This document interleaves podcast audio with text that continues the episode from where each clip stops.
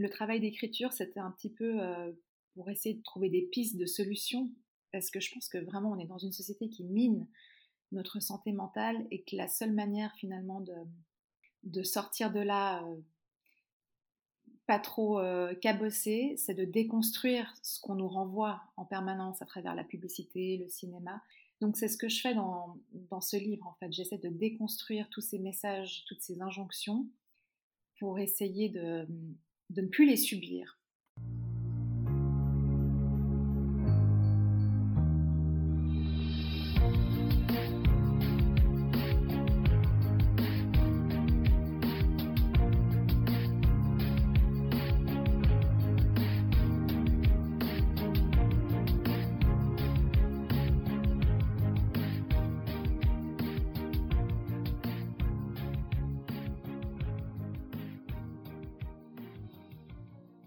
Bienvenue dans cette quatrième saison du podcast Secret de Polichinelle.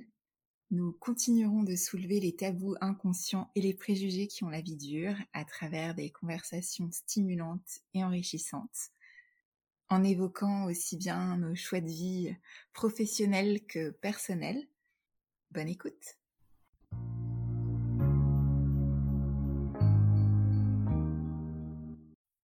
Bonjour Amanda. Bonjour Laetitia. Merci d'avoir accepté mon invitation à rejoindre ce nouvel épisode de Secret de Polichinelle. Merci à vous pour l'invitation. Alors, nous avons coutume de beaucoup parler de, de dictates euh, à l'approche de l'été euh, dans les magazines féminins, plus souvent des dictates de régime. Euh, il y en a un autre qui m'interpelle beaucoup, c'est un peu plus le diktat du jeunisme que je ressens beaucoup dans les, magazines et les films. Et mmh. c'est un sujet qui m'a interpellée en voyant récemment le titre de votre livre. Alors avant de rentrer dans le vif du sujet, est-ce que je peux vous proposer de nous raconter un petit peu votre parcours, euh, ce qui vous a amené déjà à, être journaliste et puis ce qui vous a donné envie d'écrire ce livre, bien sûr? Alors, euh, pour le journalisme, c'était euh, une passion pour l'information, pour l'écriture. je suis une grosse, grosse, grosse lectrice, comme tous les gens qui aiment écrire, je pense. Et donc j'ai d'abord fait des études de droit, Ensuite, euh, ça m'a conduit à être greffière juriste au tribunal des prud'hommes. Et j'ai assisté aux audiences où les employés et les employeurs étaient euh, très mécontents des, des rapports de travail, le lien de confiance était rompu. Et je trouvais que c'était tellement dommage de ne pas avoir réglé les problèmes en amont. Donc, je me suis intéressée à la culture managériale. Et c'est comme ça que je suis venue au journalisme, en fait. Dans toutes ces thématiques de travail que j'ai traitées pendant longtemps, je parlais aussi beaucoup de, la péremption qui frappe les travailleurs à partir de 40 ans. On est déjà considéré comme un senior pour certaines entreprises. On met euh, au rebut euh, des personnes qui ont des CV incroyables, des expériences, euh, ils sont polyglottes, ils ont plein de masters, mais voilà, on veut engager des gens bon marché, pas forcément bien formés. Et ça se voit beaucoup en fait dans les, dans les entreprises. Il y a un vrai problème aussi d'agisme au sein de, des milieux professionnels. Euh, c'est quelque chose que vous notez de la même manière en France qu'en Suisse, puisque la majorité de mes auditeurs sont plutôt français euh, et connaissent peut-être moins le, marché du travail suisse euh, et le marché et la société aussi. Est-ce que vous, vous, remarquez en fait que les, les, caractéristiques sont un peu les mêmes? Vous retrouvez les mêmes sujets?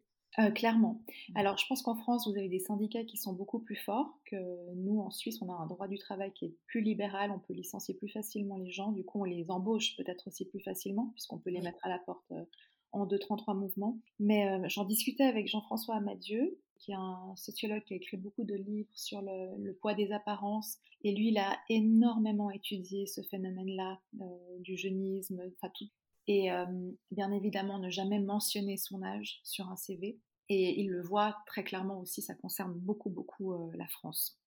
Oui, complètement. Et donc ça nous amène à, revenir plutôt sur le sujet d'aujourd'hui qui est effectivement lié au jeunisme, mais plus particulièrement celui des, femmes. Qu'est-ce qui vous a donné envie? Alors le, titre sera affiché en titre d'épisode sur le droit des femmes de vieillir comme les hommes. Est-ce que c'est un cheminement qui était naturel finalement suite à vos premiers engagements euh, au niveau des sujets de, société? Euh, alors ça c'est vraiment quelque chose, c'est une question très personnelle euh, que je vis vraiment très mal depuis que je suis toute jeune et que j'ai observé déjà au début de la vingtaine. Donc je pense que le livre, je l'avais en moi depuis très très très longtemps. Le travail d'écriture, c'était un petit peu pour essayer de trouver des pistes de solutions, parce que je pense que vraiment on est dans une société qui mine notre santé mentale et que la seule manière finalement de, sortir de là euh, pas trop euh, cabossé, c'est de déconstruire ce qu'on nous renvoie en permanence à travers la publicité, le cinéma. Donc c'est ce que je fais dans, ce livre en fait. J'essaie de déconstruire tous ces messages, toutes ces injonctions pour essayer de ne plus les subir. Mais c'était c'était pas forcément lié aux thématiques société que je traitais. C'est vraiment un, un, problème euh, que je me suis, qui, enfin, que j'ai essayé de comprendre pour moi, pour euh, pour essayer d'avancer. Et vous parlez justement du rôle clé des médias euh, à ce niveau-là. On le voit dans des choix de, d'âge d'actrices dans certains films, on le voit dans les, dans les magazines. Vous l'avez ressenti à un moment donné, il y a eu quand même une prise de conscience des messages qui, qui étaient véhiculés ça s'est fait progressivement? Moi, à partir de 20 ans, j'ai compris que le compte à rebours avait commencé. Parce que c'est impossible de, de, le voir différemment. On nous renvoie que des images de femmes extrêmement jeunes et on dépeint la vieillesse des femmes comme quelque chose d'épouvantable, de, de, solitaire. De, enfin, toutes ces femmes-là, à partir de 40 ans, Elles sont soit névrosées, soit méchantes, jalouses, euh, des, plus jeunes, quittées pour des plus jeunes. Donc en fait, on comprend clairement que notre valeur dans cette société, elle est corrélée à notre jeunesse et que euh, vieillir, c'est une affaire terrible pour les femmes. Ça, on l'intègre très très tôt. Et je pense qu'aucune femme jeune, enfin, je pense qu'on en a toute conscience. Et c'est pour ça que Nabila, à 22 ans, a commencé à mentir sur son âge. C'est pour ça que Françoise Giroud, euh, très très jeune, avait décidé qu'elle se suiciderait à l'âge de 50 ans. On le voit aussi dans le journal intime de Jane Birkin. Toute la vingtaine, elle, elle, elle écrit à quel point elle est terrorisée à l'idée d'avoir 30 ans. Donc on, voilà, en fait, on profite ni de notre jeunesse quand on l'a, et toutes ces femmes sont incroyablement belles, elles profitent pas de leur beauté non plus, parce que elles savent que c'est quelque chose qui, passe, qui est toujours en train de passer. Donc elles vivent constamment euh, avec cette peur au ventre, cette angoisse permanente d'être euh, périmées. C'est des, des, injonctions qui sont toujours très fortes en fait hein, sur les apparences et les choix de vie des femmes finalement. Il y a toujours un avis à donner aussi, il y a toujours euh, que ce soit sur le physique, enfin, on peut l'élargir même euh, aux vêtements, au, au maquillage, euh, au choix de vie, euh, d'avoir des enfants ou pas. Enfin, il y a énormément d'injonctions sur cette, enfin, très tôt oui, alors, en fait. Hein. Effectivement, en plus, en tant que femme, on est, on, on, nous explique dès la fin de la vingtaine qu'on est censé se mettre en couple, avoir des enfants. Enfin, toute notre vie est rythmée par des, par des injonctions sociétales c'est des camisoles de force hein, qu'on nous met à chaque fois. En fait, on profite jamais de notre vie parce qu'à chaque fois, on, nous explique à quel rythme on doit la vivre. Et effectivement, les hommes échappent à tout ça parce qu'ils se positionnent dans ce monde, dans l'économie, en tant que sujet absolu. Ils se taillent la part du lion euh, dans, les, bureaux. Euh, on ne voit pas tellement les hommes diminuer leur taux de travail, ou alors peu hein, quand un enfant arrive, parce qu'ils gardent la main mise euh, sur ce pouvoir économique. Donc ils restent pleinement sujets toute leur vie. Et les femmes, euh, voilà, c'est problématique quand même de... Elles s'adaptent, elles tolèrent, elles, euh, enfin voilà, elles vont plus facilement être enclines à faire des sacrifices finalement. On leur a appris hein, dès l'enfance à se tourner entièrement vers le désir des hommes. Donc euh, toute notre vie, on nous explique qu'il faut être validé par eux, validé par leur regard, validé par leur désir. Et donc on ne se concentre pas vraiment sur ce qu'on veut nous, euh, qu'est-ce qu'on veut faire. Euh. c'est très très compliqué. Et euh, c'est assez pervers aussi parce que beaucoup d'entre nous, on accepte d'être chosifié à condition d'être un objet de valeur. Donc on ne se rend pas compte jusqu'à ce qu'on, voilà, l'objet de valeur perde sa valeur parce qu'on a 40, 45 ans. On, on, accepte cette chosification. Et vous disiez que ça cache même autre chose aussi en termes de culture. Euh, on en a beaucoup entendu parler euh, aussi ces dernières années euh, par rapport à la vision de, et la, la, promotion de la jeune femme prépubère. Enfin, on, va vraiment plus loin même là-dedans en fait. Il y, a un, il y, a un, danger aussi qui est réel dans cette, dans cette culture aussi. Oui, alors dans le livre, je parle carrément de culture pédophile, oui. qui est clairement visible hein, quand on regarde voilà, euh, dans le cinéma, bon, il y a des exemples. Récemment, Millie Bobby Brown, qui a 13 ans, a été élue la femme la plus sexy du monde. On a aussi vu Brooke Shields qui a posé nue en couverture de Playboy à l'âge de 10 ans, Jodie Foster qui a joué une prostituée à l'âge de 12 ans. quand on lit les livres encensés de, de Gabriel Matzneff, c'est que ça, hein, c'est sexualiser les jeunes enfants, Bec BD fait pareil. Donc voilà, on a toute cette culture pédophile qui, qui sexualise les enfants. La mode aussi, travaille à plein temps pour redéfinir la beauté féminine selon une image fantasmée de la femme-enfant. Donc on voit des petites filles de 9 ans euh, habillées en femme fatale, euh, mises en couverture du Vogue, comme ça a été vu récemment avec euh, Dylan Blondeau. Et, sur les réseaux sociaux aussi, on a beaucoup, beaucoup d'images d'enfants habillés comme des, des, femmes finalement. Donc c'est assez dérangeant de voir ça. Tout à fait. Et c'est vrai qu'on note aussi, enfin, j'allais demander en termes de d'évolution des médias, mais on voit bien justement sur les réseaux aussi toute cette promotion de la chirurgie esthétique à des âges euh, de plus en plus jeunes.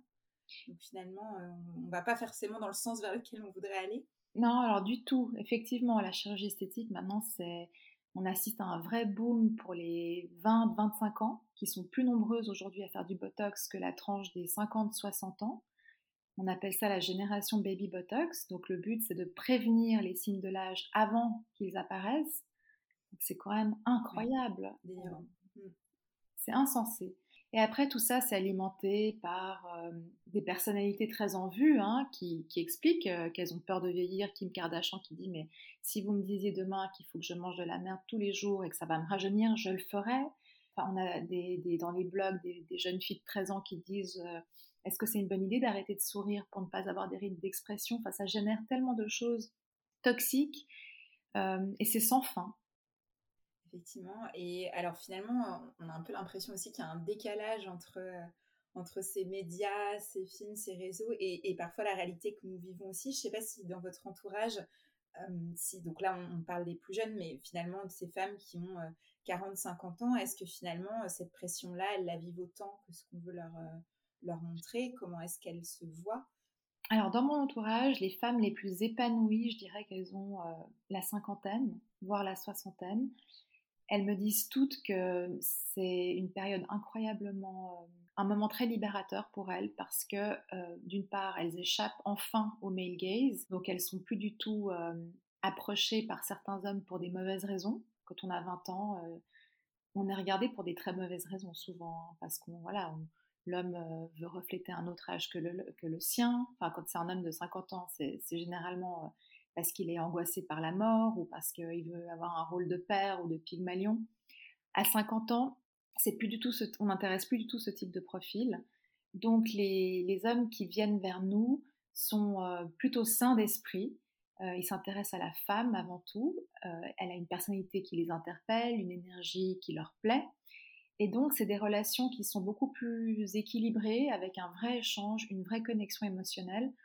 Et ces femmes-là disent que, c'est très épanouissant de, vieillir parce que finalement, les rides, les signes de l'âge fonctionnent comme un tamis à petite maille.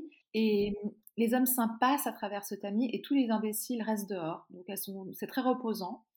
Voilà, donc ça, c'est d'une part euh, par rapport aux gens qu'on va attirer dans sa vie. Et ensuite, la façon dont on se regarde soi-même dans le miroir, elle se regarde plus euh, par morceau par morceau. Elles ont appris à, s'aimer telles qu'elles sont. C'est tout un apprentissage finalement de s'aimer tel qu'on est. Et c'est ce qu'on ne fait pas du tout quand on est jeune. On se, on se regarde euh, en pièces détachées. Et voilà, donc euh, quand on vieillit, on est moins fragmenté. En tout cas, c'est ce le discours que j'ai de la part de, nombreuses euh, quinquagénaires, sexagénaires. Je pense qu'à 40 ans, on est encore dans cette séduction et on vit mal le fait de d'entendre euh, l'entourage et les médias nous dire qu'on est bientôt hors jeu.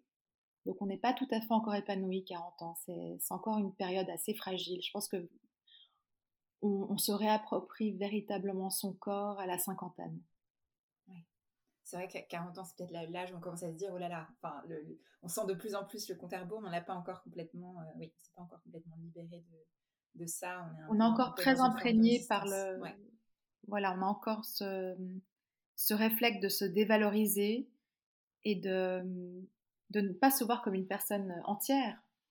Alors là, c'est vrai qu'on a évoqué un petit peu tout cet état des lieux qui est un petit peu, qui peut paraître un peu déprimant au premier abord, et finalement, il y a aussi des, signes qui sont tout à fait positifs. Déjà, au niveau des, films, j'ai envie de revenir sur une trilogie que vous citez, qui est une de mes trilogies préférées, mmh. euh, de Before Sunrise, Before Sunset. Euh, le troisième m'échappe. Before Midnight, oui. Voilà, Before Midnight. Euh, où justement là on parlait d'aller au-delà des apparences et de la beauté et je trouvais que l'exemple, enfin je sais pas si vous avez envie d'en parler un petit peu de, cet exemple-là euh, qui montre une autre image et à travers le temps aussi et qui met en avant aussi le caractère finalement. Oui, alors effectivement c'est, je pense c'est une des plus belles trilogies. Euh, elle est absolument époustouflante cette trilogie et la force tient au fait que c'est les mêmes acteurs qui ont été filmés sur 20 ans, je crois pratiquement. Donc on commence euh, la trilogie, euh, Ethan Hawke et Julie Delpy ont 22 ans, ils tombent amoureux à bord d'un train. Et ils n'ont pas encore compris que, que le fait de tomber amoureux et de, reconnaître en l'autre des qualités, c'est quelque chose qui arrive très rarement dans une vie, cette connexion émotionnelle. À hein. 22 ans, on ne le sait pas, on le sait plus tard, ça se compte sur les doigts d'une main. Mmh Donc ils se perdent de vue, mais ils se retrouvent 10 ans plus tard, ou 7 ans plus tard, à 32 ans. Et à partir de là, euh, ils se lâchent plus et on les retrouve ensuite à 42 ans. Ils ont formé une famille. Et c'est vrai que Julie Delpy, enfin, elle a vieilli, c'est plus l'ange de Botticelli qu'on a croisé dans le train euh, au début de la vingtaine. Mais toute la force finalement de, du réalisateur euh, euh, dont le nom m'échappe, Richard Rinkelmeyer, je crois qu'il s'appelle. Oui, je crois que c'est ça. Ouais. Il la filme d'une manière où, en fait, elle est tellement absorbée par sa vie intellectuelle, c'est une femme qui a une vie intérieure tellement riche, elle captive en fait Ethan Hawke véritablement par euh, tout ce qu'elle dégage, sa personnalité, donc elle reste la plus belle femme dans la pièce et elle transcende complètement son âge. C'est-à-dire qu'on voit, on oublie, euh, elle est plus du tout dans, des, dans un physique hétéronormé, mais elle en est encore plus belle parce qu'elle elle irradie tellement de, de profondeur, de, elle est passionnée par son travail, elle est affirmée, elle a une voix, on l'entend vraiment sa voix, c'est pas, elle n'est pas simplement décorative. Et c'est fascinant de voir ça à travers 20 euh, ans comme ça. Très belle trilogie, effectivement. C'est aussi une de mes préférées. Je la recommande à celles qui ne l'auraient pas encore vue. Euh, il y a aussi, vous en citez plusieurs, euh, des, femmes qui ont su s'affranchir de cette pression. Oui. de Benoît de Brou, je crois. Oui.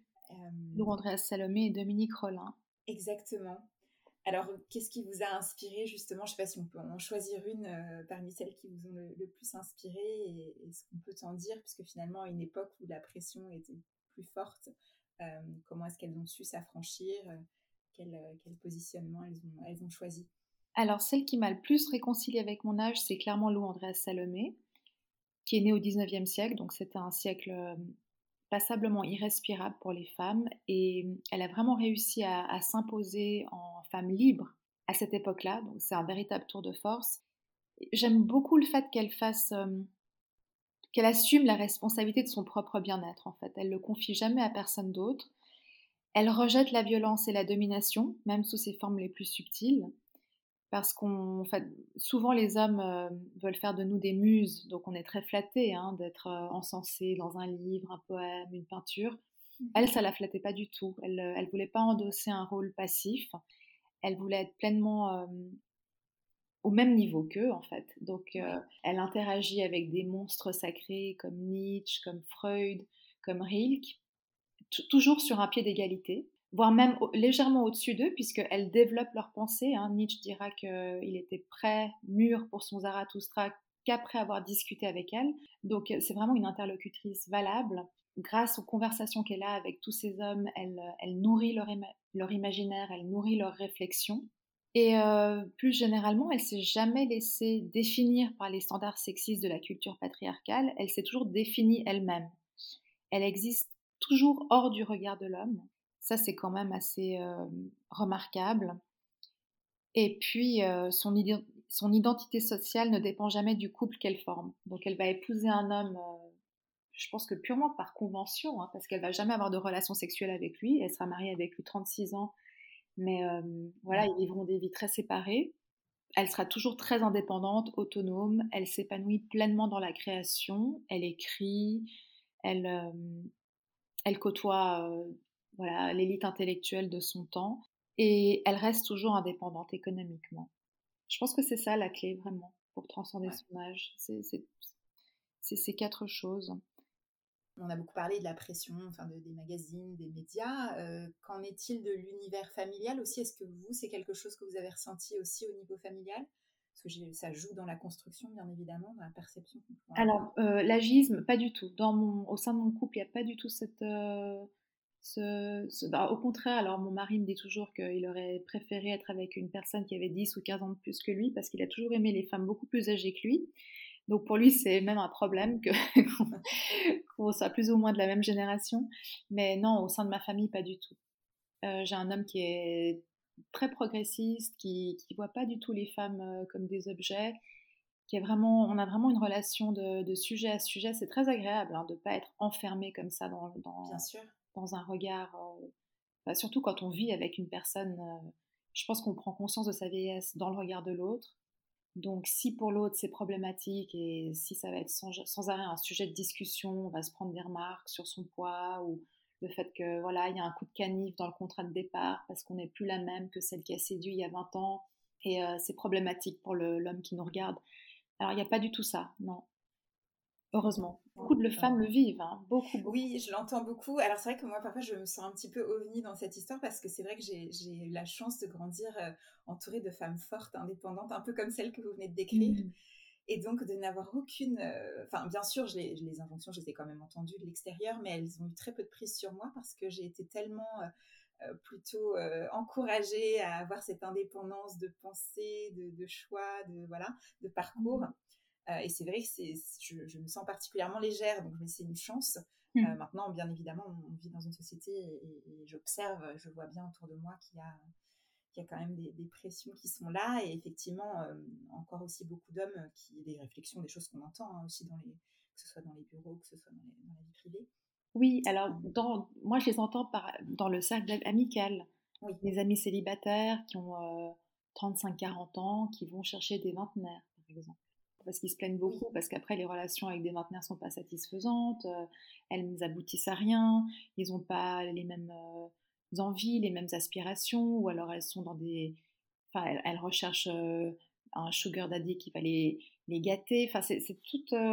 Après eux-mêmes souffrent beaucoup du fait qu'elles soient pas indépendantes ces femmes-là aussi comment est-ce que euh, on peut changer les choses justement? Bien évidemment, bon, les médias c'est une chose et, on, peut avoir que peu d'influence parfois ou à notre humble niveau. Il y a un rôle des parents qui est important aussi dans l'éducation? Oui, je pense que clairement il faut, le, un des nerfs enfin un des aspects très importants, c'est déjà de d'éduquer nos filles différemment. Moi, je fais très attention quand je propose des produits culturels à ma fille à ce que ça soit pas que l'histoire tourne pas autour d'une histoire d'amour, que le nœud du problème ne soit pas de conquérir un prince euh, parce qu'on est la plus belle, euh, jalousée par des sœurs plus vieilles euh, et détestée par une belle-mère aigrie. Donc ça, c'est un petit peu toujours les, les clichés. Les clichés. Je, lui propose des histoires qui parlent d'autres choses, qui développent, qui renforcent en fait finalement d'autres facultés qu'on a tous. Hein. Mais c'est vrai que les, petites filles, on, les éduque on leur apprend à penser leur vie en termes de couple. Hein. Elles vont être révélées par un homme, révélées par, les maternités. Et les produits culturels qu'on propose aux garçons, c'est plutôt euh, explorer le monde, euh, se réaliser euh, à travers son intelligence, sa force, son courage. Donc c'est quand même embêtant. Alors voilà, déjà mettre, proposer d'autres types de produits culturels pour que les petites filles soient heureuses d'habiter leur corps et qu'elles arrêtent de... On le voit d'ailleurs, il y a des études très intéressantes qui expliquent que jusqu'à 10 ans, filles et garçons ont, le même niveau de confiance en eux. Et à 10 mhm. ans, il y a un tournant. Les petites filles commencent à, se sentir euh, moins en confiance. Euh, elles commencent déjà à avoir des, soucis par rapport à leur poids. Elles se trouvent trop grosses ou pas assez jolies. Et bon, ça, c'est profondément euh, lié à, la culture. Hein. Tout à fait. Il y, a, aussi des choses à, revoir au niveau de l'éducation de, nos fils aussi. Euh, ah oui. Euh, euh, pour, changer la donne. Absolument, oui, oui, oui. Et, justement là-dessus, est-ce que vous notez quand même une évolution des, des, choses qui vont vers du vers un changement de mentalité dans, dans, les histoires qui peuvent être proposées dans, enfin voilà est-ce que là-dessus il y a dans l'éducation est-ce qu'on voit quand même des initiatives dans ce sens-là? Ah oui, énormément. En tout cas, par rapport à mon époque où j'ai grandi, il n'y avait rien. On va raconter les histoires de Marie Curie. De... Enfin, il y a tout un, toute une gamme de. D'ailleurs, on a adapté tous les contes pour enfants euh, Disney classiques, on les a inversés. Il y a une autrice ou un, collectif d'autrices qui a fait ça. Donc, ça sera le Bel au bois dormant, euh, euh, le Blanc flocon. Et c'est super parce que on renverse toutes les, tous les clichés, on les met sous la perspective de, la femme qui va sauver le garçon, qui va, qui va avoir un rôle euh, principal dans l'histoire. Et je, trouve qu'il y a vraiment beaucoup, beaucoup, beaucoup de, choses qui se font actuellement autour de ça. J'ai noté au moment de la sortie de votre livre que là aussi sur les réseaux, sur Instagram, il y a une parole qui commence un petit peu à se libérer aussi, certains comptes qui se créent sur le sujet, euh, où on parle de plus en plus euh, aussi bien de, ben de, de, ménopause que de cet agisme aussi pour libérer un petit peu la parole parce que finalement ça aussi c'est un sujet qui a été longtemps tabou. Oui, c'est super. On est en train de pulvériser tous les domaines. Donc ça a commencé par euh, le regret de la maternité. Oui. j'avais su, j'aurais pas conçu. Ensuite, on s'est emparé des règles. Hein. Les règles, c'était un immense tabou. On n'avait pas le droit de dire qu'on avait nos règles, euh, alors que la moitié de la population a ses règles. C'était comme un, gros mot. Maintenant, euh, on parle de la ménopause. On parle de. Enfin, c'est super. Tout ce qui se passe est vraiment très très réjouissant de voilà d'amener tout ce débat euh, dans les. Ben, j'aimerais bien voir ça plus dans les journaux mainstream, pas que ça reste euh, dans des comptes Instagram suivis par des gens déjà un peu éclairés, mais que ça vienne vraiment euh, plus dans, dans, dans, la culture mainstream. Espérons que ça viendra, comme, comme d'autres sujets par le passé. En tout cas, je trouve que votre, votre livre s'inscrit complètement dans cette dynamique et j'avais envie de donner un espace de parole sur le sujet. On a coutume aussi pour cet euh, podcast de demander à nos invités quel autre secret de Polichinelle vous aimeriez voir aborder dans un prochain épisode. Alors, je ne sais pas si vous avez eu le temps d'y réfléchir. Ben, je pense que l'autre secret de Polichinelle, c'est que, euh, je ne sais pas si c'est un secret de Polichinelle, mais c'est que les hommes euh, souffrent profondément de, cette culture patriarcale. Hein. Je pense qu'ils ne le savent pas tous eux-mêmes, alors qu'en fait, elle les détruit aussi à petit feu parce que on leur apprend en fait dans cette culture à manquer de respect aux femmes, à les détester d'une certaine manière, à, étiqueter tout ce qui est féminin de manière négative. On leur apprend que l'amour les émascule. Donc euh, d'un côté, en fait, ils ont envie d'aimer les femmes, mais de l'autre, euh, c'est dépeint comme quelque chose qui va euh, entraver leur liberté, qui va les contraindre d'une certaine manière, alors que pas du tout. Enfin, en tout, je pense que si, si les femmes, euh, on renforce l'autonomie des femmes, on leur laisse vraiment une, vraie place dans, ce, dans, dans le travail, dans l'économie, il n'y a pas de raison. Et euh, donc ça, ça exige des hommes qu'ils deviennent et demeurent des estropiés affectifs. Et ça, je pense que c'est une douleur finalement, parce que le sel de la vie, c'est d'avoir des connexions émotionnelles avec les gens qui nous entourent. Et c'est ce qui nous nourrit, c'est ce qui nous porte, et c'est ce qui est intéressant, c'est ce qui rend la vie intéressante. Donc ils se privent de ça. Donc c'est un secret de polichinelle parce que je pense qu'au fond d'eux-mêmes, ils le ressentent, mais, mais ils ne s'autorisent pas à, évoluer. Ils pensent que le féminisme, c'est une affaire de, femmes, ça ne les concerne pas, alors qu'en fait, on est aussi en train de travailler à leur libération. C'est vrai, oui, ils n'en sont pas tous conscients, effectivement. Voilà, parce que les codes de la masculinité patriarcale, ils sont extrêmement restrictifs aussi. Hein. On apprend aux petits garçons à ne pas pleurer, à ne pas montrer de vulnérabilité, de faiblesse, euh, à ne pas montrer en fin de compte qu'on se soucie des autres, hein, parce qu'ils doivent devenir des dominants, donc euh, euh, être dans la confrontation, dans une forme de, brutalité. Moi, je le vois dans la cour de récréation, hein, quand j'amène ma fille à l'école, déjà très très très petit, on voit qu'il y a une forme de d'affirmation de soi qui passe par, euh, par, une, par une certaine brutalité. Et, et je pense pas que ce soit quelque chose de très agréable à vivre. Je pense que naturellement, l'être humain est plus euh, porté vers la douceur, vers l'empathie, vers la vers l'autre finalement. Donc euh, c'est une, une, fragmentation aussi qui s'opère à l'intérieur de, de l'esprit masculin. Et, et c'est drôle parce que souvent les hommes renouent avec tout ça quand ils sont beaucoup plus âgés, vers 70 euh, ans, ils n'ont plus besoin de se montrer comme des dominants. tout à coup, ils vont dire qu'ils euh, vont exprimer une douceur, une gentillesse qu'ils n'arrivaient pas à exprimer plus jeunes quand ils étaient dans ces dynamiques patriarcales-là. Et, et, puis ils se rendent compte, mais c'est un peu tard en fait, qu'ils ont passé toute leur vie à, à, à, maintenir une posture qui était très désagréable et douloureuse pour eux aussi.